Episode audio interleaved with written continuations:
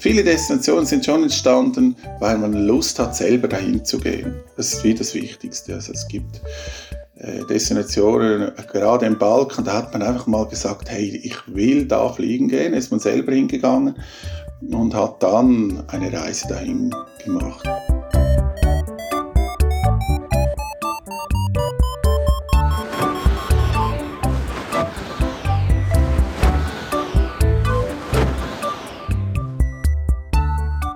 Podz-Glidz, der Lugleitz Podcast. Geschichten aus dem Kosmos des Gleitschirmfliegens. Heute mit Andi Flühler. Und ich bin Lucian Haas. Wer das Gleitschirmfliegen lernt, wird bald auch über die heimischen Hausbergfluggelände hinausschauen wollen. Über unbekannten Landschaften dahin zu gleiten, ist einfach ein reizvolles Abenteuer. Allerdings will man das mit möglichst wenig Planungsaufwand und Risiko erleben. Hier kommen organisierte Gleitschirmreisen ins Spiel. Die meisten solcher Reisen werden von Flugschulen organisiert. Es gibt allerdings auch einige spezialisierte Anbieter, die keine Schulung, sondern nur noch Reisen anbieten. Der in der deutschsprachigen Gleitschirmszene vermutlich bekannteste Reiseveranstalter dieser Art ist Fly with Andy. Vor 18 Jahren begann der Schweizer Andi Flühler unter diesem Markennamen Flugreisen nach Spanien und Italien anzubieten. Heute hat er fast die ganze Welt im Programm. Wobei er das alles nicht mehr alleine stemmt, sondern mit einer Handvoll Partnern. Sie sind zwangsläufig alle sehr reiselustig und jeweils einen Großteil des Jahres unterwegs. Andi zum Beispiel ist nur rund 2 Monate im Jahr in seiner Schweizer Heimat. Was sonst noch so alles zum Leben eines Fulltime-Flugweltenbummlers gehört, was ihn nach so vielen Jahren auf Achse noch immer an dieser Aufgabe fasziniert, wie er mit wechselnden Dynamiken in seinen Reisegruppen umgeht, wie der Klimaschutz auch bei Flugreisen zum Thema wird und welche Reisemomente ihm die liebsten sind. Das und mehr erzählt Andi in dieser Folge Nummer 101 von Podz-Glidz. Wenn dir Podz-Glidz gefällt, dann unterstütze doch meine Arbeit als Förderer. Wie das ganz einfach und ohne jede Verpflichtung möglich ist, erfährst du auf der Website meines Gleitschirmblogs Lugleitz, und zwar dort auf der Seite Fördern.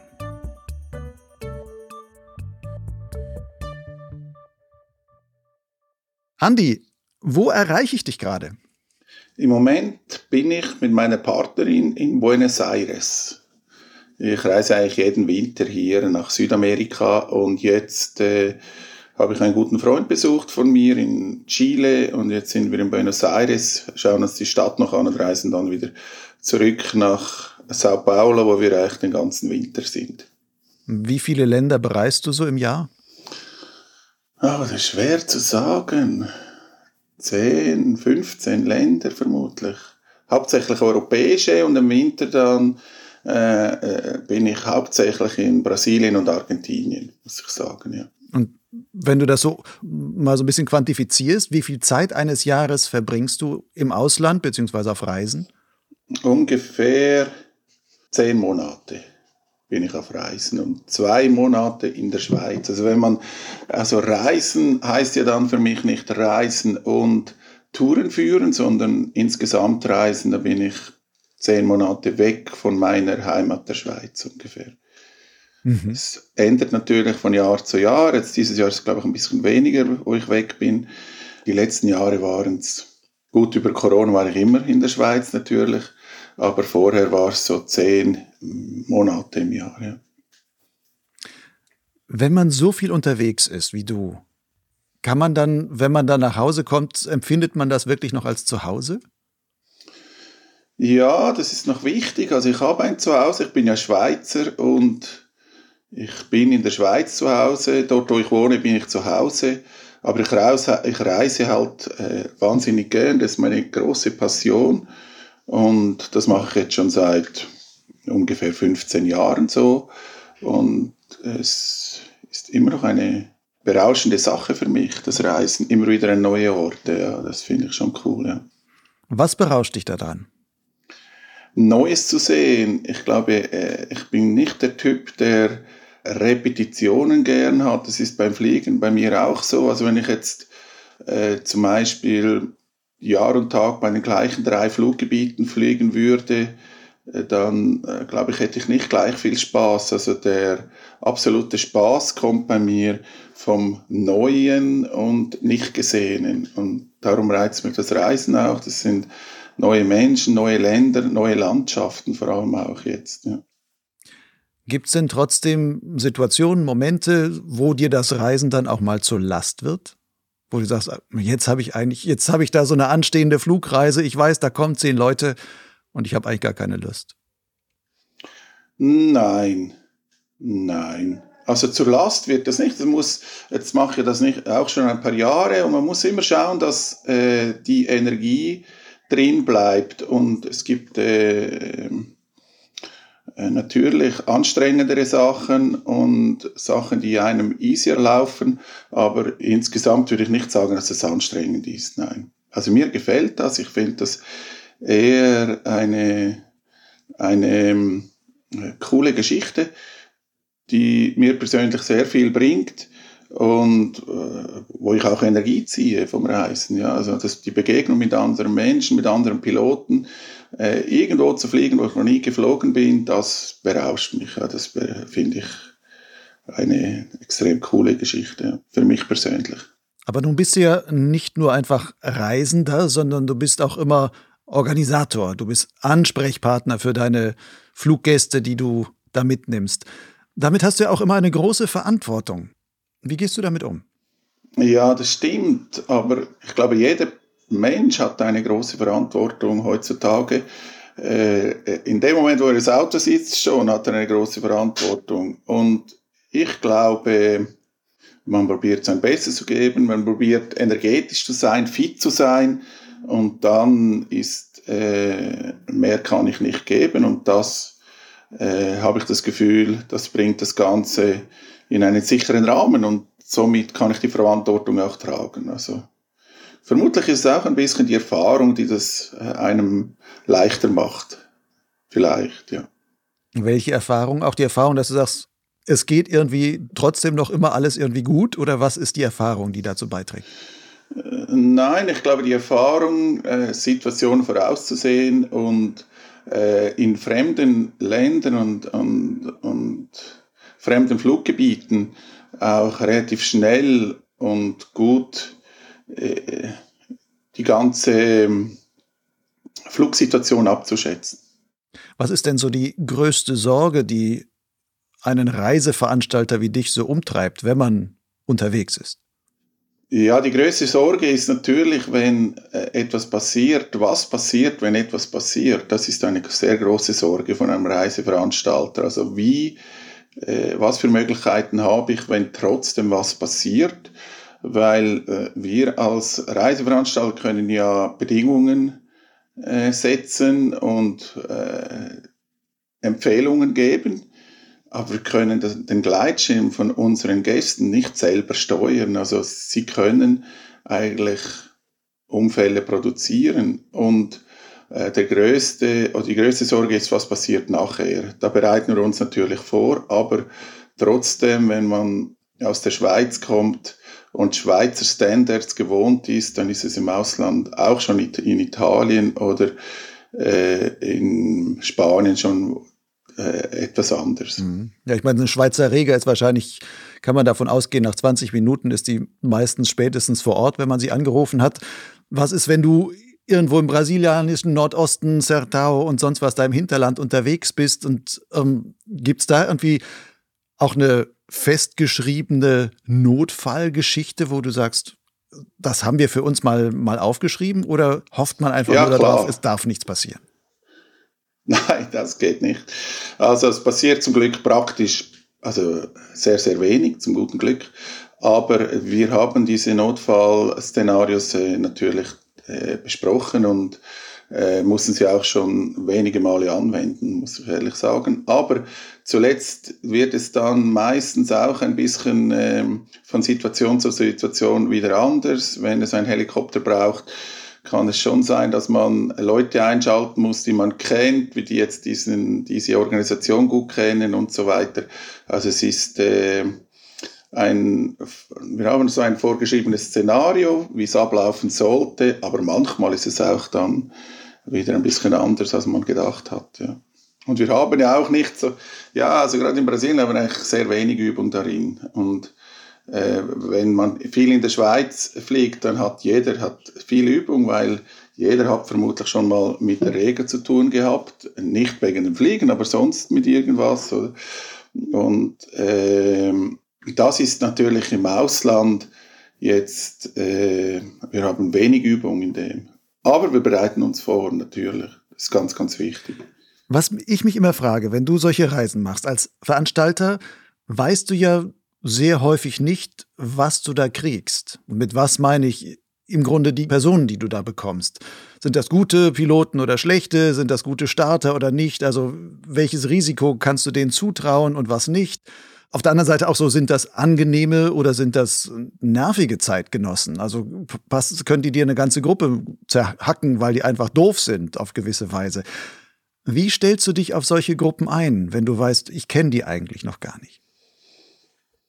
Ja, das ist eine gute Frage, Lucian. Also ich kann es dir auch nicht genau beantworten. Also man spürt oder lernt sehr schnell Piloten einzuschätzen, wie gut sie sind. Oder ich meine, spielt ja gar keine Rolle, wie gut jemand fliegt. Man muss erkennen können, wo ist das Gefahrenpotenzial von einem Piloten. Gibt es überhaupt eins oder gibt es keins? Bei vielen gibt es eigentlich nicht eine spezielle Gefahrensituation. Das Wichtigste ist, dass jemand weiß, wie gut er fliegen kann und was er sich zutrauen kann. Und wenn das ein bisschen verschoben ist, dann müssen wir eingreifen. Das passiert aber nicht bei allen. Und das lernt man schon mit den Jahren schnell zu erkennen, wenn das passiert. Also wenn sich die Leute ein bisschen selber falsch einschätzen, dann wird es eher gefährlich. Wenn Leute wissen, was sie können, wird es eigentlich kaum gefährlich, muss ich sagen. Woran erkennst du besonders schnell, ob jemand ein guter Pilot ist?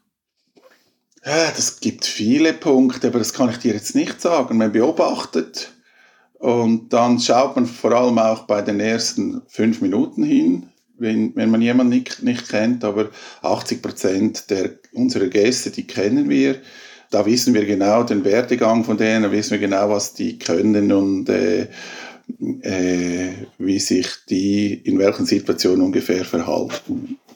Es gibt ja Leute, die sind eher ängstlicher oder zurückhaltender, da gibt es Leute, die sind eher offensive Piloten und solche Sachen ist gut, wenn man das weiß, dann kann man ihnen persönlich auch ein bisschen Unterstützung geben, Beratung geben, wie es heute am besten laufen würde für sie persönlich. Du hast gerade gesagt, 80% der Leute kennen wir schon. Das heißt, sind das ganz viele, die regelmäßig mit euch fahren und deswegen sagst du, ach Peter, ich kenne dich noch letztes Mal von Sizilien und jetzt bist du in Brasilien dabei, toll. Oder genau, so das ist quasi das. So eine Fly with Andy Family, mit der du dann regelmäßig unterwegs bist. Kann man so sagen, ja. Ich habe vorhin diese bisschen nervtötenden Reisenden angesprochen, die jeder wahrscheinlich fürchtet und jede Gruppe, also man bei Gruppenreisen, wo man die Gruppe nicht kennt, auch immer fürchtet, dass vielleicht solche Leute dabei sind. Hast du bestimmte psychologische Techniken, wie du mit solchen Leuten umgehst oder wie du die besser in eine Gruppe integrierst? Ja, das ist eigentlich der wichtigste Punkt. Der wichtigste Punkt ist, dass eine gut harmonierende Gruppe entsteht.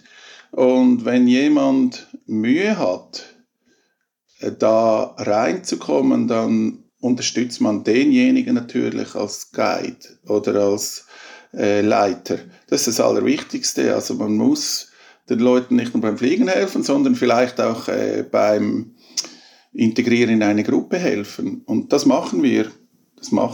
Also wir probieren, diesen Leuten beizustehen, die ein bisschen mehr Mühe haben. Nicht jeder Mensch ist ein Gruppenmensch. Und prinzipiell finden wir ja niemanden nervig in dem Sinn, sondern wenn du diesen Beruf machst, den wir machen, dann glaube ich, musst du alle Menschen prinzipiell gerne haben. Und dann gibt es schon Leute, die mehr Energie kosten und weniger Energie kosten, dass man jetzt, so wie du das nennst, diese Nervensägen hat. Das erkennt man nicht so. Es gibt dann einfach Leute, die ein bisschen mehr Mühe haben, in eine Gruppendynamik reinzukommen. Was würdest du sagen, was ist mehr gefragt als Reiseguide, dieser fliegerische Background, oder muss man eher Psychologe sein?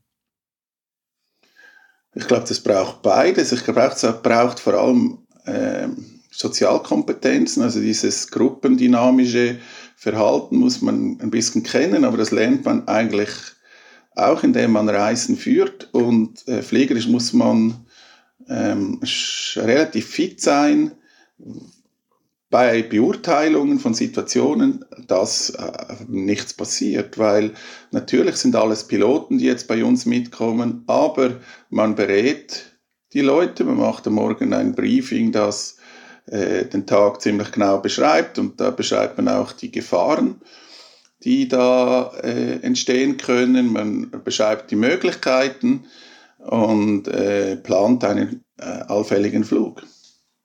Und das braucht schon ein bisschen Erfahrung, wenn man weggeht vom Hausfluggebiet. Ja. Weggehen vom Hausfluggebiet, das heißt ja auch immer, okay, man muss in so fernen Ländern das Wetter vor allem auch gut einschätzen können und zu sagen, das geht heute sicher zu fliegen oder nicht. Wie machst du das? Also auf was greifst du da zurück, um weltweit zu sagen, ich weiß, wie das Wetter wird?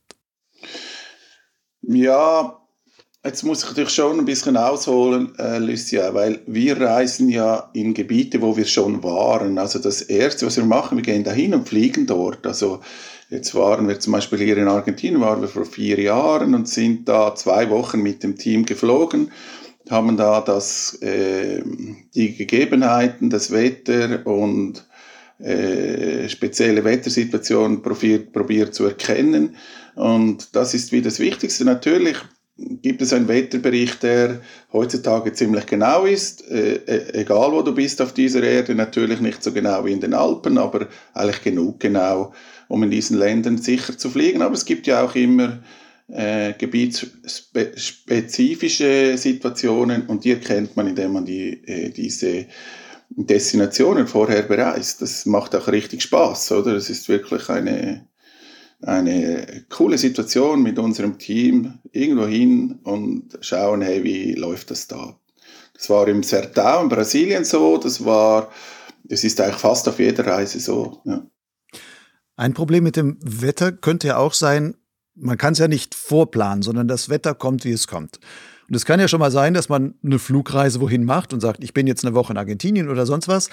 Die Leute zahlen viel Geld dafür und am Ende funktioniert das Wetter nicht so, wie es normalerweise immer um diese Zeit funktioniert. Und man sagt, ja, jetzt ist es eigentlich in Argentinien immer trocken und heiß, man kann toll fliegen, aber leider in diesem Jahr ist es gerade El Niño oder was auch immer, wir haben viel Feuchtigkeit und es funktioniert nicht so. Wie behältst du die Leute bei Laune, wenn es nicht zu fliegen geht? Ja, also das, was du jetzt erzählst, das stimmt. Also für jeden Gleitschirmflieger ist eigentlich das Fliegen das Wichtigste. Natürlich reist man auch, um Land und Leute kennenzulernen. Also das Fliegen ist ja ein Teil vom gesamten Reiseerlebnis. Das Fliegen ist aber zentral. Und bei uns läuft das so, dass wenn wir in Destinationen gehen, wo ein erhebliches Wetterrisiko stattfindet, dann probieren wir uns auch sehr flexibel zu bewegen. Zum Beispiel in Brasilien, jetzt wissen wir eher ganz genau, wo wir hingehen müssen, in welcher Jahreszeit, aber wir gehen auch schon mal zum Beispiel 1500 Kilometer weg, fahren halt einen Tag, um aus einer Schlechtwetterzone rauszukommen und dann die Reise irgendwann woanders durchzuführen. Also wir sind eigentlich eher uns am Bewegen, als im schlechten Wetter zu sitzen. Natürlich kann man es nicht ganz vermeiden. Es gibt immer mal einen Schlechtwettertag, das kann man locker überbrücken. Aber schlecht ist es, wenn man eine Schlechtwetterwoche hätte oder Schlechtwetter 10 Tage. Dann sind eigentlich alle bereit, sich wegzubewegen. Und das ist nicht immer und überall möglich, aber ich würde sagen, bei 90% der Reisen bewegen wir uns so. Also wir buchen praktisch keine Hotels voraus oder 5 Tage vorher nur, und dann bewegen wir uns sehr stark dem Wetter entsprechend, weil das ist der wichtigste Punkt für uns. Ja.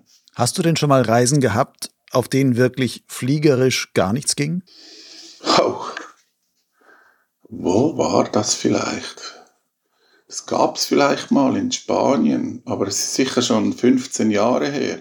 Also gar nichts heisst eine Woche praktisch nichts. Ja, das gab es. Weil im Winter haben wir genauso eine Reise in Südspanien, wo wir eine Woche oder 10 Tage dort sind.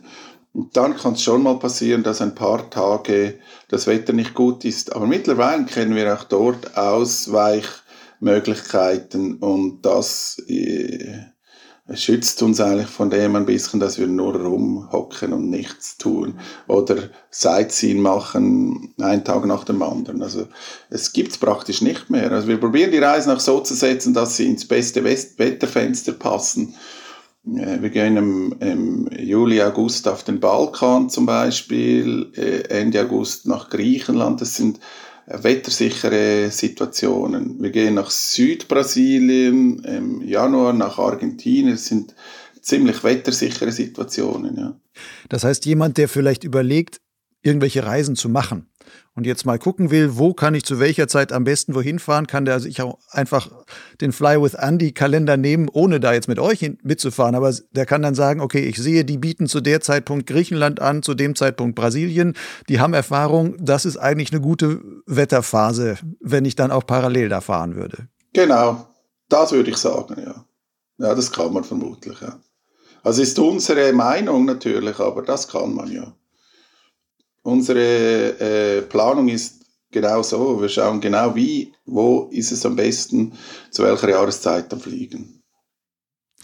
Wenn mal trotzdem wirklich nichts geht, auch wenn du jetzt kein Beispiel hast, wo das war damals aber so. Aber es gibt ja schon mal, da hast du 3-4 Tage schlechtes Wetter. Und gerade diese fluggeilen Flieger, die sagen, ich habe jetzt extra die Flugreise gebucht, meinen sonstigen Familienurlaub habe ich schon verbracht und jetzt diese eine Woche habe ich frei von meiner Frau und Kindern, ich darf jetzt mal fliegen gehen und ich komme nicht zum Fliegen. Wie sehr nimmst du dir das dann zu Herzen, wenn du merkst, eigentlich die Stimmung in der Gruppe nach dem 2. Tag Sightseeing kippt so langsam? Was machst du dann? Ja, man muss schon dafür sorgen, dass sie nicht kippt, oder? Also man schaut natürlich schon, dass sie nicht kippt. Also man schaut, dass die Leute was erleben können, dass man trotzdem eine erlebnisreiche Reise probiert zu machen. Aber ich habe jetzt gerade darüber nachgedacht, wie mancher Tag gab es im letzten Jahr, wo ich nicht geflogen bin. Also es sind wirklich ganz, ganz wenige. Also wir können praktisch jeden Tag fliegen. Also es ist wirklich nicht so heikel, wie du das beschreibst, dass es eine Woche schlecht Wetter gibt. Das ist bei mir jetzt 15 Jahre, über 10 Jahre her.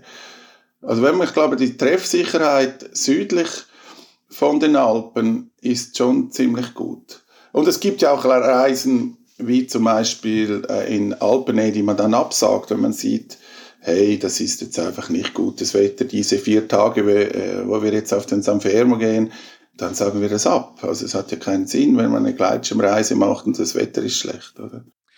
Jetzt hatte ich dich das vorhin schon mal gefragt, international, wenn ihr da wirklich weit ab in Brasilien oder Argentinien oder sonst was seid, für diese Wettereinschätzung, was nutzt du da? Gibt es dann auch lokale Apps oder sagst du, ich gucke hauptsächlich auf Windy und habe da meine Erfahrung mit und das reicht mir dann? Ja, wir nehmen, glaube ich, das, wo ein bisschen alle nehmen. Also wir nehmen Windy und MeteoBlue und zuletzt ist es für uns ja wichtig, dass wir diese Information, die wir dort kriegen, auch in ein Gebiet rein planen können. Also die Informationen oder die Erfahrung von einem Guide zusammen mit dem Wetterbericht macht einen treffsicher, glaube ich, ja, mit dem Wetter. Und das wächst mit den Jahren, wo man sich im selben Gebiet befindet. Und da nehmen wir immer diese beiden Wetterberichte. XSK ist auch noch drei nehmen wir. Also XSK ist Windy und MeteoBlue. Inwieweit nutzt ihr auch Locals als Mitarbeiter, beziehungsweise vielleicht auch deren Wetterwissen anzuzapfen oder so etwas? Oder stellt ihr fest, dass ihr eigentlich, wenn ihr länger dort schon, also mehrfach dorthin gefahren seid, mit eurem Fliegerblick habt ihr im Grunde mittlerweile das bessere Wetterverständnis als vielleicht manche vor Ort? Ja, das würde ich jetzt nicht so sagen. Also ich würde keine Rangliste besser oder schlechter machen. Also wir können uns ziemlich gut aus, da wir hinfahren. Wir haben natürlich Mitarbeiter, die lokal sind. Also Brasilien arbeiten immer mit dem gleichen brasilianischen Team zusammen. In Argentinien arbeiten wir mit einem argentinischen Freund zusammen. Natürlich nehmen wir immer lokale Leute mit ins Team und besprechen auch mal die Wettersituation mit diesen lokalen Leuten. Aber es ist dann eher ein Teamwork, wo man dann probiert herauszufinden, wie es am besten geht. Das ist speziell wichtig in Süditalien. Da haben wir einen sehr guten lokalen Freund, der unser Team unterstützt. Und da ist es schon ziemlich wichtig. An anderen Orten ist es weniger wichtig, weil wir da schon 10 Jahre sind oder 20 Jahre sogar. Oder? Dann ist es nicht mehr gleich wichtig. Dann kennt man die lokalen Gegebenheiten auch langsam ein bisschen. Du hast gerade gesagt, Bereiche, wo wir schon 10 Jahre oder 20 Jahre sind. Springen wir einfach mal um mehr als 20 Jahre zurück in deinem Leben. Erzähl mir mal deine Fliegergeschichte. Wie bist du dazu gekommen und wie bist du letztendlich zu Fly with Andy gekommen? Also ich habe mit 16 Jahren, musste man da sein in der Schweiz, habe ich mit dem Fliegen angefangen und dann, wie viele, die jetzt in dieser Szene sind, irgendwann einen Fluglehrer, mit 21 den Fluglehrerschein gemacht, damals mit Drachen und habe dann angefangen, Drachen auszubilden.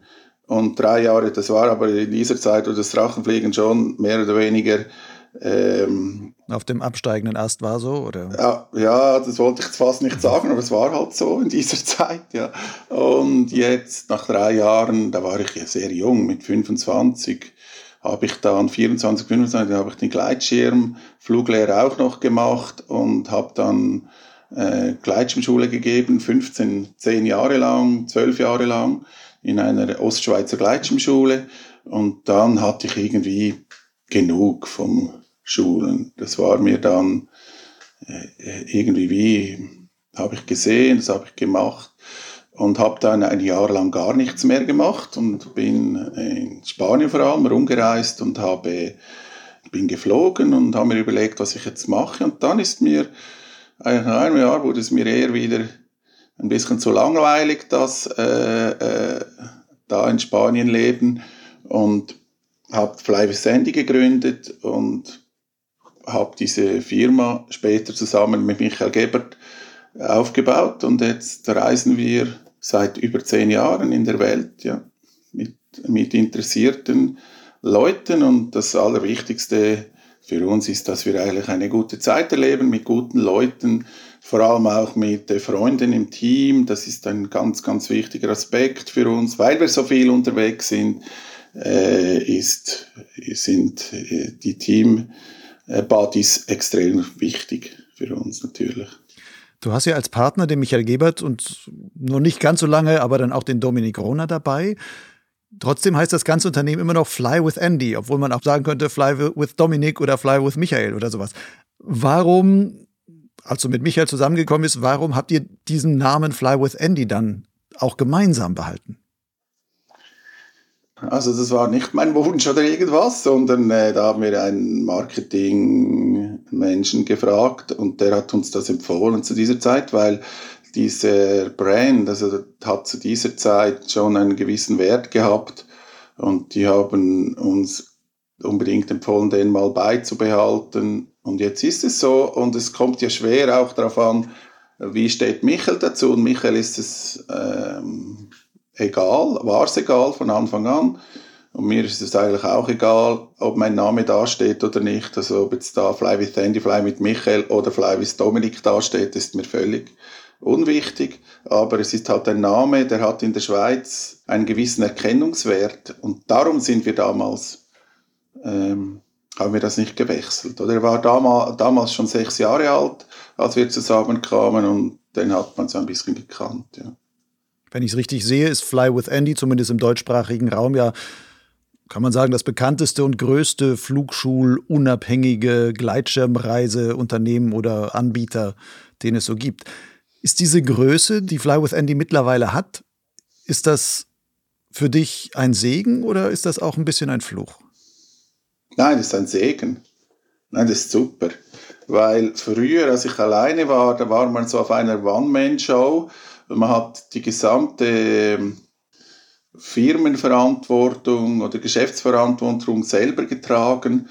Und jetzt bin ich auch ein Zahn im Zahnrad sozusagen, oder? Also ich bin niemals mehr so wichtig wie zum Anfang und wir haben sehr gute Mitarbeiter und ich bin eigentlich mittlerweile sehr relaxed und kann viel Freizeit, kann viel fliegen gehen und das war das ganze Ziel, oder? Dass man ein bisschen aus der Spannung rauskommt in eine relaxte, gute Berufs- und Freizeitphase.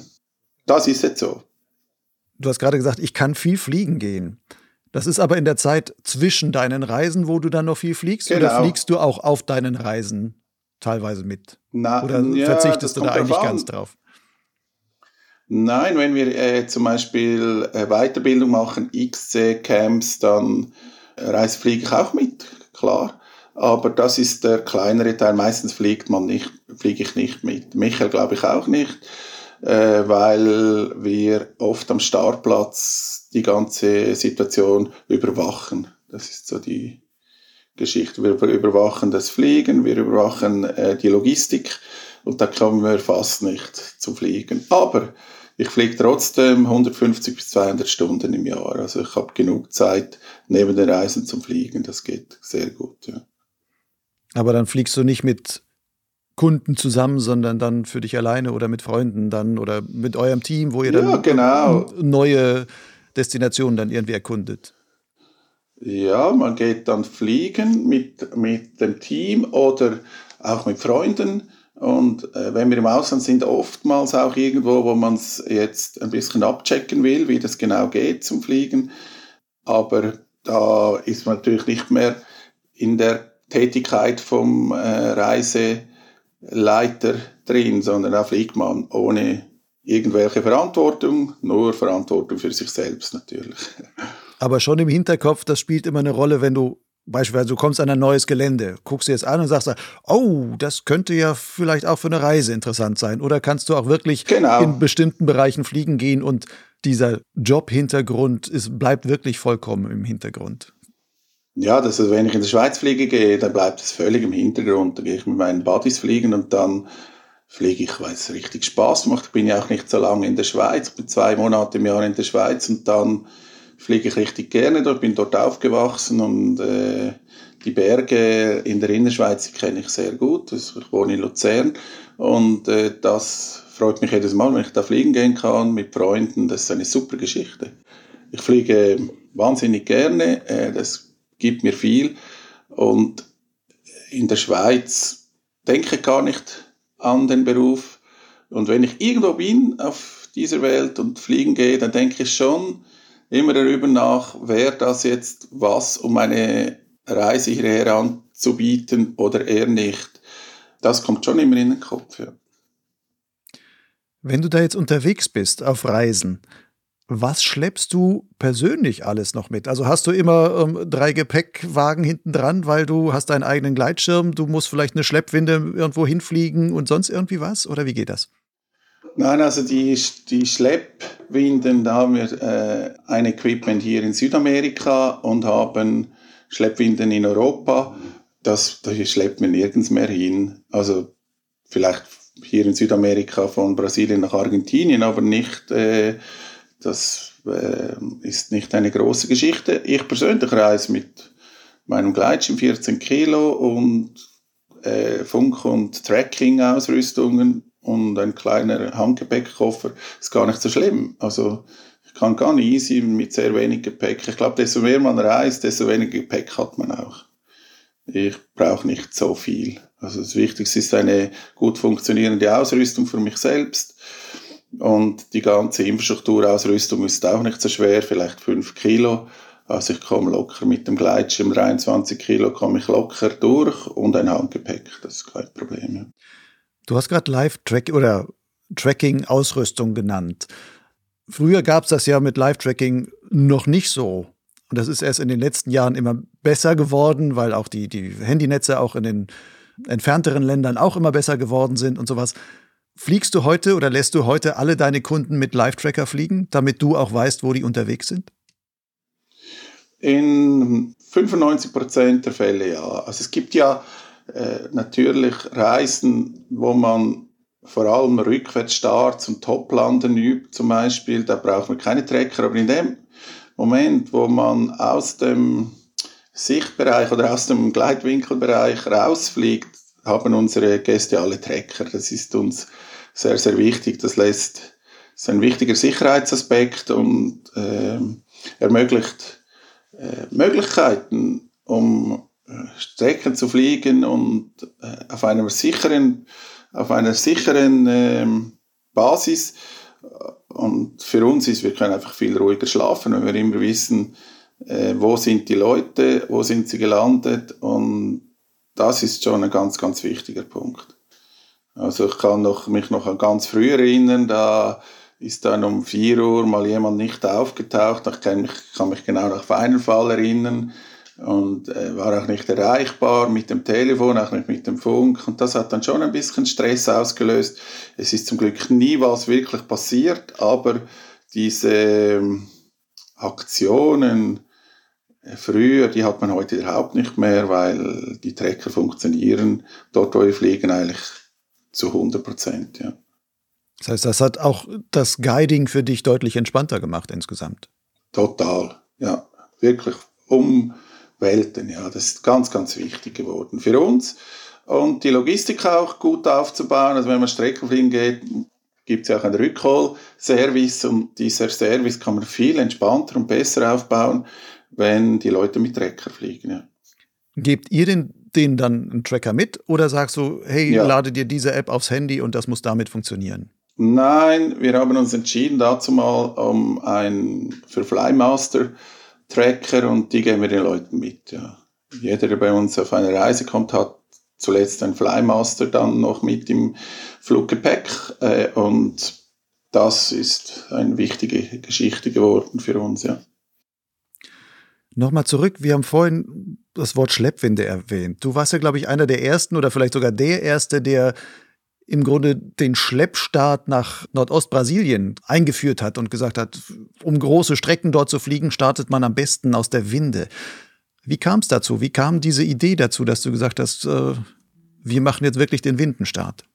Ja, das war eigentlich ein Zufall, muss ich sagen. Also wir haben uns schon immer gedacht, das Windenfliegen wäre ja viel einfacher als von diesen windigen Kanten loszufliegen, weil in Nordostbrasilien ist das Starten vom Berg schon recht windig, das muss man sagen. Und da sind wir zu einer Winde gekommen, zu einer Schuhwerk dazumal, und dann sind wir im Team auch losgezogen nach diesem geradeausfliegen, sind wir da in der Umgebung, haben wir uns bewegt und haben mit dieser Winde so das Abenteuer gesucht. Es ging 2-3 Jahre dann so mit dem Team oder in ganz kleinen Gruppen. Das war dann wirklich der Kick für uns. Und dann haben wir gemerkt, hey, da gibt es gute Möglichkeiten, gute Voraussetzungen, um da das ganze x-te Fliegen im Sertão von der Winde anzubieten. Und dann haben wir das gemacht. Und heute fliegen eigentlich praktisch alle nur noch von der Winde im Nordostbrasilien, ja. Bei uns ist es so langsam gewachsen, auch aus diesem Abenteuer, das wir selber erlebt haben, die ersten 2-3 Jahre, und dann hin zu dem, was es heute ist. Ja. Seit einigen Jahren ist ja auch jedes Jahr im September, oder ich glaube im September ist es, oder Anfang Oktober, die Schweizer Liga im Grunde bei dir zu Gast oder nutzt deine Infrastruktur in der Hoffnung, auch in Brasilien neue Weltrekorde und sowas zu fliegen. Sind das für dich in irgendeiner Weise besondere Wochen? Also ich bin sehr gerne im Nordosten von Brasilien. Es ist eine sehr inspirierende Gegend. Mir gefällt es dort. Es ist speziell auch von den Voraussetzungen her. Es hat speziell interessante Leute dort auch, finde ich. Es ist wirklich ein Abenteuer. Und die Schweizer Liga, das finde ich eine ganz coole Sache, wenn die kommen. Ich finde es gut, die Möglichkeiten eines Gebiets mal richtig auszuloten. Das kann ich selber nicht. Das können diese Top-Piloten schon, wie ein Michael Siegel, Kriegelmauer war auch schon da. Also die haben dann schon gezeigt, wie weit und wie gut man da fliegen kann. Das erstaunt uns und das ist klar eine inspirierende Sache. Nun ist ja da das Fliegen quasi von Sonnenaufgang bis Sonnenuntergang. Du musst also jeden Morgen sehr früh aufstehen, um Winde und Sonstiges dann da parat zu haben. Wenn die dann alle schon relativ früh gestartet sind, was machst du eigentlich dann im Nordosten Brasiliens den Rest des Tages? Also, das ist eine ganz gute Frage. Also wir beobachten natürlich, wir müssen auf dem Live-Track beobachten, was passiert, wie weit fliegen sie, es braucht ein bisschen Erfahrung. Dann müssen wir einen Rückholservice organisieren, der ist über 500 Kilometer gar nicht so einfach, oder? Also man muss auch schauen, was denken die Piloten, man kommuniziert mit den Piloten auch über WhatsApp zum Beispiel und fragt, was sie vorhaben, ob sie einen Flug zu Ende fliegen oder so abbrechen, dass sie am gleichen Tag noch zurückfahren können. Man organisiert eigentlich die Logistik für diese Piloten und das Sicherheitsbackup. Das ist so der Job von mir dort. Und es gibt dann 4, 5, 6 Rückholer, die Piloten begleiten und dann mit dem Auto. Und du bist der Mann im Hintergrund, der das alles so koordiniert. Und du telefonierst dann mit deinen Rückholerautos und sagst, hey, der Kriegel ist jetzt gerade nach rechts abgebogen, der fliegt doch nicht hinten über die Kante, sondern landet wahrscheinlich hinten am Stausee oder was auch immer. Ja, das ist natürlich nicht so krass, wie du jetzt das schilderst, sondern die Leute, die bei uns in dem Team sind, die sind schon jahrelang dabei.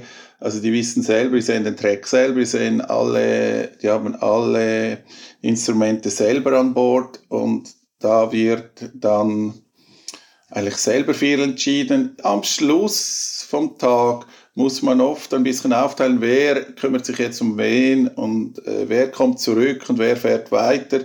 Da mische ich mich auf jeden Fall ein, aber sonst fahren die extrem gut und sehr selbstständig diese Gruppe vom ersten zum letzten Piloten ab, oder? Das ist eigentlich nicht so eine große Geschichte. Wegen dieser Erfahrung von diesen brasilianischen Mitarbeitern, die sind top, muss ich sagen, ja. Wenn so jemand 500 Kilometer fliegt, one way, wie viel Autofahrtstrecke ist das dann letzten Endes? Weil man kann ja wahrscheinlich nicht so Luftlinie mit dem Auto fahren, wie derjenige dort fliegen kann. Das läuft, also wenn jemand 400 plus Kilometer fliegt, fährt man mit dem Auto dahin. Die landen abends kurz vor der Dämmerung und dann übernachtet man dort. Dann fahren die Fahrer diesen Tag dahin. Das ist dann von morgens um 7 bis abends um 6 oder 11 Stunden. Die übernachten dort vor Ort und am nächsten Tag fahren sie zurück. Das passiert jetzt auch nicht jeden Tag. Es gibt zwar dort schon sehr zuverlässige Flugbedingungen, aber noch lange nicht jeder Tag ist ein 500-Kilometer-Tag. Es gibt viele Tage, die sind 400 Kilometer, die meisten sind mindestens 300 Kilometer. Also es gibt auch kürzere Tage. Wir sagen, wir müssen kurz nach der Dämmerung zurück sein, sonst ist es uns wie ein bisschen zu gefährlich, eine Rückfahrt nachts zu organisieren. Dann übernachten wir und lassen den nächsten Tag aus und starten dann mit diesen Leuten am nächsten Tag wieder. Wie viel Fahrtkilometer macht das aus? Also wenn jemand 400 Kilometer fliegt plus, sind das dann immer quasi die doppelte Strecke, die man auf jeden Fall allein One-Way mit dem Auto rechnen muss, weil man so viele Kurven fährt? Oder? Nein, das würde ich jetzt nicht sagen. Ich glaube, vielleicht Faktor 1,3 oder 1, irgendwie so. Also es ist nicht so schlimm, wie man, ich denke, für 500 Kilometer fährt man vermutlich 650 Kilometer, schätze ich jetzt mal, ja. Aber es gibt keine Autobahnen, also es braucht dann schon Zeit. Also um diese 600 Kilometer zurückzufahren, braucht man schon 10 Stunden dann am nächsten Tag.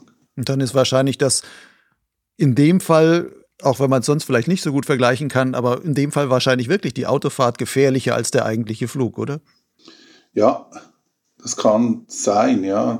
Das ist eigentlich unsere grösste Sorge, muss ich ehrlich sagen. Also das Winden Start, und das ist stufig als extrem sicher, das kennst du auch gut, Lucian. Dann das Fliegen finde ich jetzt nicht außerordentlich schwierig. Das Landen kann schon schwierig werden, wenn es sehr viel Wind hat, oder? Und das Rückholen, da muss man schauen, dass diese Leute relaxed fahren können, ohne Druck und ohne Stress und vor allem bei Tageslicht. Das entspannt die ganze Situation stark. Ja. Also ohne, jetzt muss ich zurück sein, weil ich will morgen wieder starten, all das haben wir, das machen wir nicht bei unserem. Uns ist das zu gefährlich, wie du selber sagst. Also das Autofahren kann gefährlich werden, ja. Ist dabei schon mal was passiert bei den Rückholern? Bis jetzt noch nicht, nein. Das Holz angreifen, aber da ist noch nie was passiert beim Autofahren, zum guten Glück. Ja. Wenn man solche Rekordflüge in Brasilien macht, auf dem Papier klingt das ja immer toll oder das sind wirklich tolle Leistungen, die da gebracht werden. Wenn man aus heutiger Zeit guckt, wo man auch über Klimawandel und so weiter diskutiert, kann man das natürlich auch kritisch sehen und kann sagen, ja, die müssen erst machen sie ihre Interkontinentalflüge, um nach Brasilien zu kommen und dann fliegen sie da 500 und dafür muss das Auto nochmal 1300 Kilometer fahren, nur um sie dann wieder zurückzuholen und sowas. Also da kommt ja einiges zusammen. Ist das für dich oder für die Leute, die da vor Ort sind, ist das irgendwie ein Thema? Wird auch darüber gesprochen, wie man damit umgehen kann? Ja, ich glaube, wir sind in einer bewussten Welt. Ich glaube, jeder ist sich bewusst, was für einen Fingerabdruck er hinterlässt. Und natürlich ist es kein guter Fingerabdruck, das, was wir machen im Nordostbrasilien.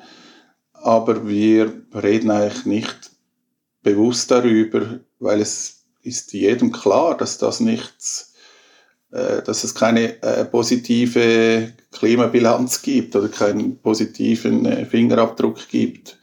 Das ist wie die Voraussetzung, also da hat jeder seine eigene Einstellung und wir sind Anbieter und solange es Leute gibt, die das machen wollen, machen wir es. Ich glaube, das ist jetzt schwierig, darüber zu diskutieren. Natürlich ist es nichts, was man sagen muss, es ist gut, aber jeder macht sich selber eine Klimabilanz mit allem, was er macht, oder? Und dann sagen die einen, das mache ich jetzt alle 4 Jahre oder mache es eben nicht, oder? Da ist jeder selber und stellt sich selber darauf ein, auf die Klimasituation. Ich persönlich möchte mich da gar nicht politisch darüber äußern. Natürlich ist, wenn du ein Reiseanbieter bist, bist du eher auf der negativen Klimaseite. Man kann halt überlegen, wie wichtig ist kulturell für die Menschen das Reisen heute. Und ich glaube, es ist ein wichtiger kultureller Teil, dass man reisen geht, oder? Und darüber, über die Klimabilanz vom Reisen muss man nicht streiten. Das ist, glaube ich, einfach immer eher negativ, ja. Fliegen, also jetzt nicht das Gleitschirmfliegen, sondern auch das allgemeine Fliegen dürfte ja in Zukunft eher wieder etwas teurer werden. Also die Zeiten der ganz Billigflüge ist wahrscheinlich vorbei. Glaubst du, dass sowas auch an deinem Geschäft ein bisschen was kratzen könnte? Ja, wir stellen uns natürlich schon auch auf die Wünsche unserer Gäste ein. Also wenn man jetzt merkt, dass die Leute nicht mehr gerne in den Flieger sitzen, dann bieten wir natürlich, haben wir jetzt schon gemacht, Angebote, die mit dem Auto erreichbar sind. Also wir stellen uns schon auf den Zeitgeist ein und auf die Bedürfnisse und Wünsche der Gäste. Das ist das Wichtigste bei so einem Geschäft, das wir führen. Und ja, du bietest ja zum Beispiel sogenannte Büsli-Touren an. Was ist eine Büsli-Tour? Genau. Was wird da gemacht? Ja, da geht man natürlich mit dem, das ist nicht eine Büsli-Tour, dass man mit dem Bus irgendwo hinreist, sondern es ist eine Büsli-Tour, wo man mit dem Camper irgendwo hinreist und wir dann vor Ort die Infrastruktur vom Campingplatz aus organisieren, zum Beispiel nach England und dann geht man in England auf den Campingplatz und dort organisieren wir uns dann mit Bussen vor Ort und gehen zusammen fliegen. Das ist die Büsli-Tour, aber andere Touren, wie zum Beispiel nach Mittelitalien, wo man jetzt mit dem Bus hinfährt, mit dem Zug zurückfährt oder auch mit dem Zug hinfährt, das gibt es auch. Also wir bieten das an, was im Zeitgeist und die Kunden anspricht. Das ist für uns ja das Wichtigste, oder? Und man sieht schon auch jetzt diesen, nicht Trend, aber diese Entwicklung, dass es Leute gibt, die eigentlich nicht mehr in den Flieger sitzen, bei Europaflügen, und für die haben wir auch ein Angebot natürlich. Ja. Wie findet ihr neue Destinationen? Also wonach geht ihr dabei vor oder worauf achtet ihr dabei? Ist das einfach so, mich interessiert mal Albanien, komm, lass uns Albanien ins Programm mit aufnehmen? Oder sind das auch irgendwie, ist das irgendwo eine strategischere Denke sogar noch dahinter? Nein. Ich glaube, da hat man Lust, irgendwas selber zu erleben, eine Reise selber zu machen.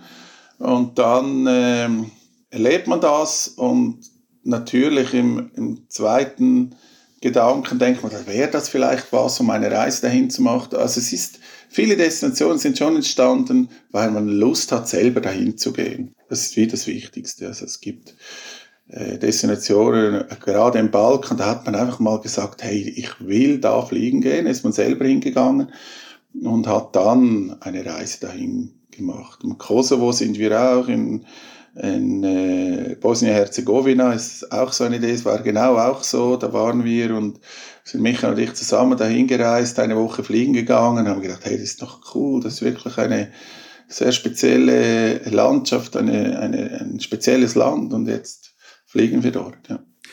Ich glaube, in diesem Jahr, also 2023, bietest du auch eine Büsli-Tour in die Tatra an. Ja, genau. Wie ist die Tatra? Ich kenne die Tatra nicht. Also ich vom Namen her natürlich schon. Ich weiß so ungefähr, wo sie liegt. Aber das ist, glaube ich, das ist irgendwie so eines der vergessenen europäischen Gebirge, würde ich mal sagen, weil viele Namen haben vielleicht mal also viele Piloten haben vielleicht mal den Namen gehört, aber keiner war bisher dort irgendwie fliegen. Zumindest von der deutschsprachigen Gemeinde. Man liest auch wenig drüber und sonst was. Wie ist die Tatra? Wie bist du da drauf gekommen? Also wir haben uns das genau gleich überlegt wie du. Also haben wir gesagt, hey, das ist ein Gebirge, das ein bisschen vergessen gegangen ist, wie du. Und dann ist Michael dahin gereist, ist da geflogen. Er hat auch schon eine Tour dahin gemacht und dieses Jahr gehe ich auf eine Büsli-Tour dahin. Wir wollten das schon die letzten Jahre machen, die letzten 3-4 Jahre. Und dann war das Wetter einfach nie gut, da gehst du irgendwo anders hin. Da sind wir halt nach Italien gegangen oder nach Spanien. Also das passt mir dann schon noch ganz genau dem Wetter an. Und ich hoffe, dass es dieses Jahr klappt, dass wir in die Tatra gehen können. Das wäre jetzt ganz cool. Also das interessiert mich sehr, persönlich auch. Ja. Sind das eigentlich unterschiedliche Typen von Menschen, die solche eher die Abenteuertouren bei euch mitmachen und die ansonsten so die Standardtouren, ob jetzt Südspanien oder Abruzzen oder sowas, wo man sagt, das sind schon die bekannteren Gebiete und wo ihr schon auch länger hinfahrt und sowas. Also ist das einfach ein anderer Typ Menschenschlag, der dann da mitkommt zu den Abenteuern? Ja, ich glaube, es gibt zwei unterschiedliche Reisende. Ich glaube, es gibt Reisende, die sind am liebsten weit weg vom Tourismus und wollen ein Land bereisen, wo es wild zu und her geht, auf touristischer Ebene, oder jetzt nicht insgesamt gesehen. Und das sind schon eher aus meiner Sicht die Abenteurer. Und da gibt es Leute, die gehen gerne in bekanntere Gebiete, wo man nicht stark überrascht wird von Kultur und Land und Leute. Das ist dann die andere Art vom Reisen.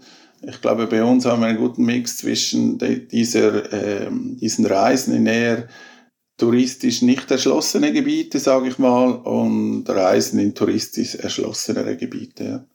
Bei diesen Charakterunterschieden von den Reisenden, zeigt sich sowas irgendwie auch in der Art, wie die fliegen? Oder im Könnenstand oder sowas, dass man sagt, nein, die Abenteurer sind nur die auch schon wirklich super Flieger sind, oder sind auch manche sehr unerfahrene, eigentlich sehr abenteuerlustig und man muss die eher einbremsen? Nein, also die Fliegerei wird eigentlich nie abenteuerlich. Also die wird schon abenteuerlich, weil man über ein Gebiet fliegt, das man noch nie beflogen hat. Also wenn man das jetzt als das Abenteuer bezeichnet, ist es das natürlich. Aber Abenteuer kann ja auch was Gefährliches sein mit unbestimmten Ausgang. Und das das darf ja beim Fliegen nicht passieren. Also in dem Moment, wo man in der Luft geht, bereitet man sich vor und schaut, eigentlich alles zu tun, dass es in einem sicheren Rahmen abläuft. Auch bei Abenteuerreisen ist es Abenteuer dahin gesehen, dass es in einem Gebiet ist, was weniger touristische Infrastruktur hat und wo man fliegt, wo man noch nie geflogen ist, Landschaften, die man das erste Mal sieht und in einer Umgebung, wo es wenig bis gar keine Flugszene gibt. Das würde ich jetzt als Abenteuer. Aber dass man in die Luft geht und dann denkt, ja, ich schaue dann mal, wie es ausgeht, das darf natürlich nicht passieren. Ja. Das wäre total gegen das Grundgesetz vom Fliegen. Also. Welcher Kontinent ist noch ein weißer Fleck auf der Fly with Andy-Karte? Ich glaube Asien. Asien hat noch niemand so von uns, noch niemand richtig Lust gezeigt, dahin zu gehen. Ich glaube, Georgien habt ihr im Programm und Georgien könnte man ja, Georgien, halb zu Asien dazu zählen. Auch das ist so das Eurasien ist oder wie auch immer man es nennen will. Ja. Aber dann wahrscheinlich Südostasien und sowas habt ihr gar nicht. Thailand und sonstiges. Nichts. Nein. Warum nicht? Australien gehen wir. Das weiß ich gar nicht. Also, oder bei uns geht es ja ein bisschen nach dem, wo hast du selber Lust hinzugehen? Bis jetzt hat von uns noch niemand so richtig Lust gehabt, da hinzugehen, von uns, die das machen. Also Michael, Verena, Dominik oder ich. Also wir haben, wir gehen dahin, wo wir vor allem Lust haben. Viele haben jetzt Lust, nach Südamerika zu gehen. Wir waren auch schon in Nordamerika. Aber Asien waren wir, waren wir jetzt noch nie. Vielleicht gibt es das in nächster Zeit. Aber im Moment sehe ich es nicht. Also um 2024 glaube ich auch nicht. Vielleicht. Ja. Bin gespannt, was meine Kollegen möchten. Was ist mit Afrika? Ich meine, Afrika ist ja zum einen ein Riesenkontinent und eigentlich böte doch Afrika auch sehr viele abenteuerliche Gegenden, wo man, vor allem wenn man auch eine Schleppwinde mitnehmen würde, auch auf ganz abenteuerlichen Ecken dann fliegen könnte. Beispielsweise, wir bieten Expeditionen in die Sahel an oder sowas. Alles platt. Ja. Man kann wunderbar starten und dann über vielen Affenbrotbäumen dahin segeln. Ja, da sind wir, also es ist eine sehr reizvoller Gedanke und da sind wir eigentlich auch dran. Also wir waren schon jenste Mal in Namibia mit der Seilwinde. Das waren sehr eindrückliche, spannende Reisen, muss ich sagen. Das war eine sehr coole Geschichte. Dann waren wir in Südafrika. Michael war oft schon in Äthiopien, Dominik war öfters schon in Kenia, also wir bereisten schon einige Länder in Afrika und wir machen das auch sicher wieder. Mal schauen, was sich da so ergibt in den nächsten 2-3 Jahren.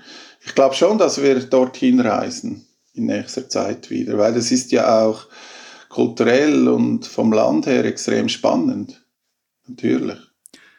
Wenn du jetzt selbst eine Flugreise bei dir buchen dürftest, welche wäre dein Favorit? Oh. Ich glaube, ich würde Expedition Sertão heisst die. Die würde ich, glaube ich, am liebsten mitmachen. Da war ich auch schon dabei, muss ich ehrlich sagen, als Teilnehmer sozusagen. Und das ist eine Reise, die wir machen von Recife 1200 Kilometer ins Landesinnere, wo wir von Flugplatz oder von Schleppplatz zu Schleppplatz fliegen in so 100 Kilometer Takt und dort landen und dort auch übernachten, am nächsten Morgen wieder von dieser Schlepppiste bei dieser Stadt losfliegen, wieder weiterfliegen und das ist schon etwas, was mich extrem reizt. Das ist etwas, was ich extrem cool finde, dieses Step by Step vorwärts fliegen. Das gefällt mir persönlich richtig gut. Ja. Mhm. Schlepppiste ist aber jetzt nicht fürs Schleppen vorhergesehen, sondern das sind immer kleine Airstrips, die es da irgendwo gibt, wo man dann von starten kann. Da gibt es jenste verlassene Flugfelder, da kriegen wir allermeistens easy eine Bewilligung, dass wir da drauf können und dann fliegen wir von dort weiter, ja. Das sind so 10 Felder, also 10 Flugpisten auf 1000 Kilometer und dann fliegen wir da von Flugpiste zu Flugpiste. Das ist richtig cool, ja. Das gefällt mir. Und da gibt es neben den Pisten auch immer ein Hotel, oder wie macht ihr das? Ja, die Pisten sind schon meist in der Nähe von einer kleinen Stadt oder einem Städtchen, da gibt es immer in der Nähe ein Hotel, ja. Also die Pisten sind nicht so abgelegen, dass gar nichts ist, sondern es waren eigentlich Infrastrukturanstrengungen der Brasilianer vor 20, 30 Jahren, haben sie da Pisten hingebaut und zuletzt, wie viele es einfach auch nicht gebraucht und jetzt verfallen die wieder und da können wir optimal schleppen auf diesen Pisten, ja. Wie lang sind die? Also was kriegt ihr dann da für Ausklinkhöhen hin? Ich würde mal sagen 1000 bis 1600 Meter. Das kommt natürlich auf die Bedingungen darauf an. 400 bis 800 Meter Höhe ungefähr. Manchmal auch 1000, ja. Jetzt fahren ja auch viele Schweizer bei euch mit. Ich nehme an, dass ein Großteil eurer Kunden schon immer noch Schweizer sind. Stimmt das so? Ja. Nun sind die Schweizer 80, ja vielleicht... 70-80%, ja. Und nun sind die Schweizer ja wahrscheinlich nicht unbedingt die viel an der Winde fliegen, wenn sie überhaupt schon mal an der Winde geflogen sind. Wie macht ihr das dann am Anfang? Also im Grunde musst du ja mit denen erstmal vor Ort eine Windenschulung machen, oder wie macht ihr das?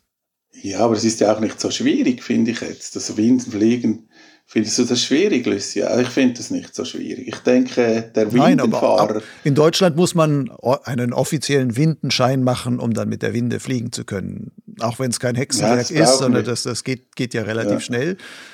Aber es ist jetzt so, es werden wahrscheinlich schon viele bei euch sein, die kommen und sagen, das ist jetzt der erste Flug, jetzt hier in Brasilien ist auch mein erster Windenstart.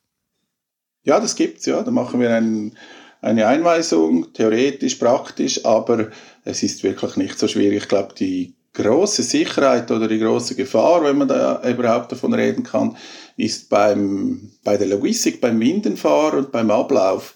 Und da kann der Pilot hat eigentlich nicht so viel damit zu tun. Das, was der Pilot macht, ist eigentlich nicht anspruchsvoll beim Windenfliegen. Das, was der Windenfahrer macht, finde ich natürlich auf der anderen Seite ziemlich anspruchsvoll.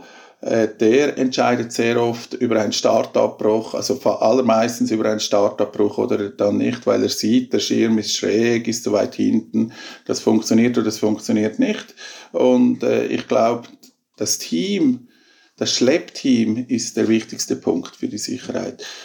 Schleppen kann relativ jeder, der einigermaßen Gleitschirm fliegen kann, schnell und sofort.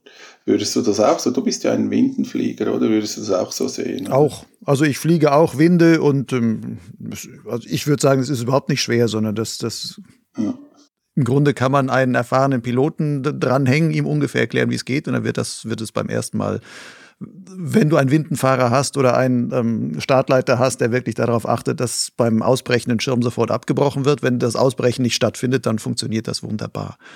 Eine zweite Frage zu den unerfahrenen Schweizern. Jetzt nicht nur beim Windenfliegen erstmal unerfahren, was dann leicht geht. Die Schweizer als Bergflieger sind ja auch unerfahren mit Flachlandfliegerei und dieser etwas anderen Thermikentwicklung im Flachland und da in Brasilien und sowas. Wie häufig kommt es denn davor, dass da die Leute eigentlich dann gar keine Erfolgserlebnisse haben? Du sagst, die fliegen jetzt von Airstrip zu Airstrip, idealerweise 100 Kilometer weiter. Mhm. Aber wie viele davon, von so einer Gruppe, die du dabei hast, musst du eigentlich ständig irgendwo auf der Strecke einsammeln, weil die alle zwischendurch schon abgestanden sind, weil sie das System nicht verstanden haben, wie es funktioniert? Ja, ich meine, es gibt ja auch sehr unterschiedliche Tage. Es gibt einfachere Tage und schwierigere Tage. Flachlandfliegen ist eine andere Art, Thermik und Strecken zu fliegen, wie bei uns in den Alpen. Das macht sie genau reizvoll, finde ich, für mich auch. Also ich bin in den Alpen aufgewachsen und habe die allermeisten Flüge in den Alpen erlebt. Oder in den Bergen jetzt in der kürzeren Vergangenheit, aber Flachlandfliegen finde ich extrem cool, extrem reizvoll, weil es was anderes ist, weil es einen neuen Horizont auftut. Aber man muss es auch ein bisschen lernen und da kommt es halt darauf an, was für Ziele setze ich mir selber. Wenn jemand anfängt, Flachland zu fliegen, ist es eine Frage der Zielsetzung. Natürlich kommt dann der Wille allein reicht nicht, um an das Tagesziel zu kommen auf so einer Windentour, sondern da muss man wie sonst auch Erfahrung haben und viel fliegen, aber Gleitschirmfliegen heißt ja sowieso üben und Im Flachland kann man auch sehr viel üben und oftmals ist auch der Zeitpunkt vom Start entscheidend. Also man kann sehr früh starten, zum Beispiel bei diesen Rekordflügen im Sertão. Wenn man 1 Stunde oder 2 Stunden später startet, ist es schon deutlich einfacher, auf ein Erfolgserlebnis zu kommen, ja. Was würdest du als die größte Schwierigkeit des Flachlandsfliegens für einen aus dem Alpenfliegen kommenden Piloten bezeichnen? Die Distanz zum Boden, ich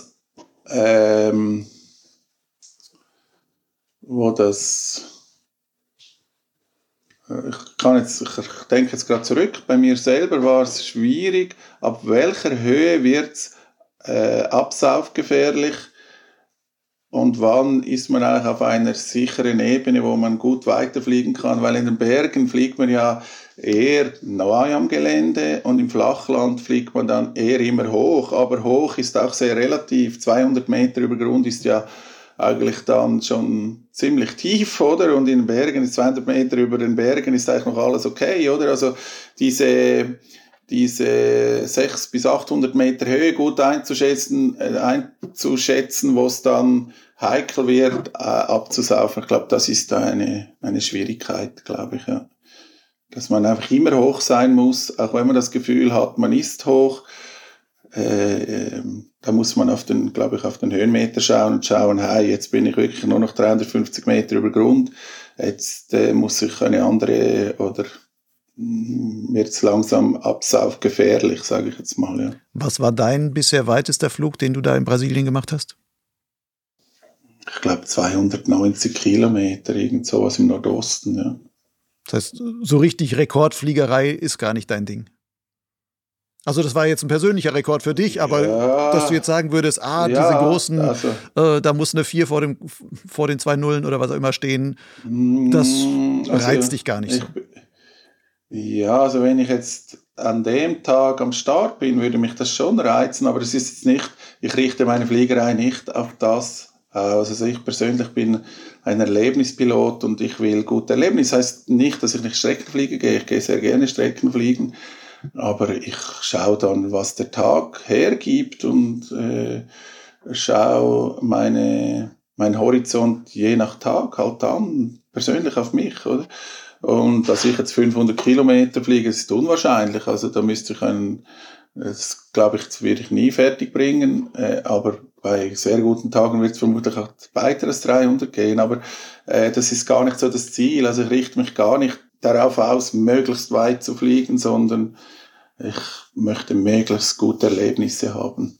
Um das geht's mir beim Fliegen. Und das ist ja mit guten Leuten, in schönen Gebieten, gute Bedingungen, gute Flüge und nach dem Fliegen wieder eine gute Zeit mit Leuten zusammen zu erleben. Um das geht's mir. Ob ich dann eine höhere oder ein bisschen weniger hohe Kilometerzahl im X-Contest sehe, ist eigentlich gar nicht so wichtig, weil das ist ja auch sehr abhängig von den Bedingungen. Das weißt du selber, oder? Es ist ja nicht nur das Können an und für sich. Natürlich braucht es Erfahrung und muss ein guter Pilot sein, um weit zu fliegen, aber braucht es auch gute Bedingungen. Was macht für dich nach so vielen Jahren der Fliegerei noch hauptsächlich den Reiz aus? Ich fliege gerne. Ich bin gerne da oben, ich spiele gerne mit dieser Materie, Luft, Thermik. Das bringt mir wahnsinnig viel. Ich bin wahnsinnig gerne in dieser Umgebung. Also jedes Mal, wenn ich abhebe, ein paar 100 Meter über Boden bin, das ist eine Dimension, die ich sehr mag. Ich kann es auch nicht beschreiben. Es ist noch besser, wenn ich immer irgendwo anders wieder fliege. Eben, wenn ich jetzt in den gleichen 3 Startplätzen immer wäre, wäre es vermutlich auch nicht gleich spannend, aber da ich immer irgendwo anders fliegen kann, ist es schon sehr inspirierend für mich und das bringt mir viel Energie und viel Lebensfreude. Was ist das letzte wirklich Wichtige, was du beim Fliegen neu gelernt hast? Geduld. Geduld und Gelassenheit. Das hast du erst jetzt neu gelernt. Nein, oder? Aber das ist ein ständiger Lernprozess, glaube ich. Also ich habe ja mit 16 angefangen, oder noch früher eigentlich, auf dem Bauernhof vom Vater, und da waren schon sehr viele ungeduldige und unentspannte Sachen zuerst in der Fliegerei drin. Und nach Jahren wird man immer entspannter und geduldiger und auch gelassener. Und zuletzt muss man ja schon sagen, das Hobby Gleitschirmfliegen ist manchmal gar nicht so ernst, wie man das selber sieht oder sich das vornimmt, sondern es ist gelassen und mit viel Geduld und offenen Augen kann man extrem schöne Sachen erleben beim Fliegen, finde ich. Ja. Was sind für dich die liebsten Momente auf deinen Reisen? Mit guten Leuten gute Erlebnisse zu leben, am Boden und in der Luft, also auch nach dem Fliegen oder vor dem Fliegen zusammen sein mit Fliegen, das ist für mich eine ganz, ganz gute Sache und das mag ich. Ich mag mit Piloten, Pilotinnen zusammen zu sein und diese Leidenschaft zusammen zu erleben. Das ist eigentlich das Allerbeste für mich, ja. Das heißt, Gleitschirmfliegen ist für dich eigentlich ein Gemeinschaftssport? Ja, würde ich sagen. Natürlich nicht in der Luft, aber auch da, man fliegt ja eigentlich nie alleine und dann sieht man, da ist jetzt der Ramona, jetzt fliegen wir zusammen oder ich habe ein paar Fliegerfreunde, mit denen fliege ich immer in der Innerschweiz, das ist dann schon auch in der Luft zusammen, aber am Boden, spätestens am Start oder am Landeplatz ist man ja voll zusammen, ja, und teilt die Freude oder teilt die Erlebnisse. Das finde ich schon cool, ja. Andi, ich danke dir für deine Erzählung über 30 Jahre. Ich weiß nicht, wie lange gibt es Fly with Andy jetzt genau? Ja, ich glaube 18 Jahre, glaube ich jetzt, ja. Du fliegst 30 Jahre und 18 Jahre davon als Fly with Andy. Jetzt fliegt dann genau 40 Jahre schon. Auf 40 schon, also mit Drachen dazu gerechnet dann noch. Ja, genau, ja. Und dann 36 davon von Gleitschirm, wenn du 86 dann hast. Ja, genau. Ja, genau. Und es macht immer noch wahnsinnig Spaß, das muss ich schon sagen. Dann möge es so bleiben. Wie lange fliegst du schon, Lucian? Ja, noch nicht ganz so lang, aber ich komme jetzt mittlerweile auch schon auf, jetzt muss ich kurz rechnen, 18. Ah, super. Also 18 Jahre Zeit. Du bist auch deutlich jünger als ich, vermutlich. Ja. Nein, ich habe deutlich später angefangen als du. Wenn du gesagt hast, du hast mit 15, mit 16 mit dem Drachen angefangen. Ich war damals schon 34, als ich angefangen habe, Gleitschirm zu fliegen. Aber ist dann, als ich dann dran war, dann so eine Passion geworden, dass ich dem halt jetzt ziemlich viel widme. Ja, das spürt man bei dir, dass du passionierter Gleitschirmflieger bist. Das finde ich ganz cool. Super. Danke. Andi, vielen Dank nochmal und dir noch eine schöne Zeit in jetzt Buenos Aires, demnächst dann wieder Brasilien und viele tolle Erlebnisse bei den ganzen Flügen und vor allem Reisen mit den vielen verschiedenen Gruppen, die dann in diesem Jahr dann kommen. Ja, vielen Dank für das spannende Gespräch, Lucian, und hoffentlich sehen wir uns mal irgendwo auf einem Startplatz, würde mich freuen. Ja, wir haben uns schon mal auf einem Startplatz gesehen. Ich glaube nämlich, müsste 2006 oder sowas in Algodonales gewesen sein. Da war ich damals auch mit einer Flugschule da und da warst du mit einer Tour da und da hieß es schon, oh, das da drüben, das ist der Andy von Fly with Andy, der macht hier auch immer so Touren. Also da habe ich auch kurz mal mit dir gesprochen, du wirst dich nicht mehr dran erinnern, aber ich weiß es noch. Du warst berühmter als ich. Also jetzt bist du natürlich berühmter als ich. Und wir sehen uns sicher mal. Das würde mich wieder. Bestimmt. Andi, ich wünsche dir was. Und dann sage ich mal bis bald. Lucian, eine gute Zeit. Bis dann. Tschüss. Ciao, ciao. Wie immer findest du die Shownotes zu dieser Podcast-Folge samt einiger weiterführender Links im Gleitschirmblog Lugleitz. Lugleitz steht im Netz unter lugleitz.blogspot.com. Lugleitz schreibt sich LU-GLIDZ. Podz-Glidz wiederum findest du auch überall dort, wo es Podcasts gibt. Abonniere Podz-Glidz, um keine Folge zu verpassen. Und gib dem Podcast ein 5-Sterne-Rating, damit auch andere darauf aufmerksam werden. Besser noch, empfiehl den Podcast im direkten Gespräch mit deinen Fliegerfreunden. Vom Hören allein kann Podz-Glidz freilich auf Dauer nicht überleben. Zumal ich hier, so wie im Blog Lugleitz, bewusst auf störende und beeinflussende Werbung verzichte. Stattdessen setze ich darauf, dass auch du als Hörer und Leser Lust bekommst, beide Projekte finanziell zu unterstützen. Als Förderer musst du dich zu nichts verpflichten und keine Abo-Regeln einhalten. Du darfst einfach geben, wann, so oft und so viel du willst. Das kann ein einmaliger oder auch wiederkehrender Förderbeitrag sein. Du entscheidest. Zahlungen sind ganz einfach per PayPal oder Banküberweisung möglich. Alle nötigen Daten findest du auf meinem Blog Lugleitz und zwar dort auf der Seite Fördern. Falls du dir unsicher bist, welche Summe vielleicht angemessen wäre, dann mache ich dir einen unverbindlichen Vorschlag. Wie wäre es mit 1 € pro Podcast-Folge und 2 € pro Lesemonat auf Lugleitz? Selbst übers Jahr zusammengerechnet ist das für dich immer noch günstiger als die Abogebühren eines klassischen Magazins. Bis zum nächsten Mal. Ciao.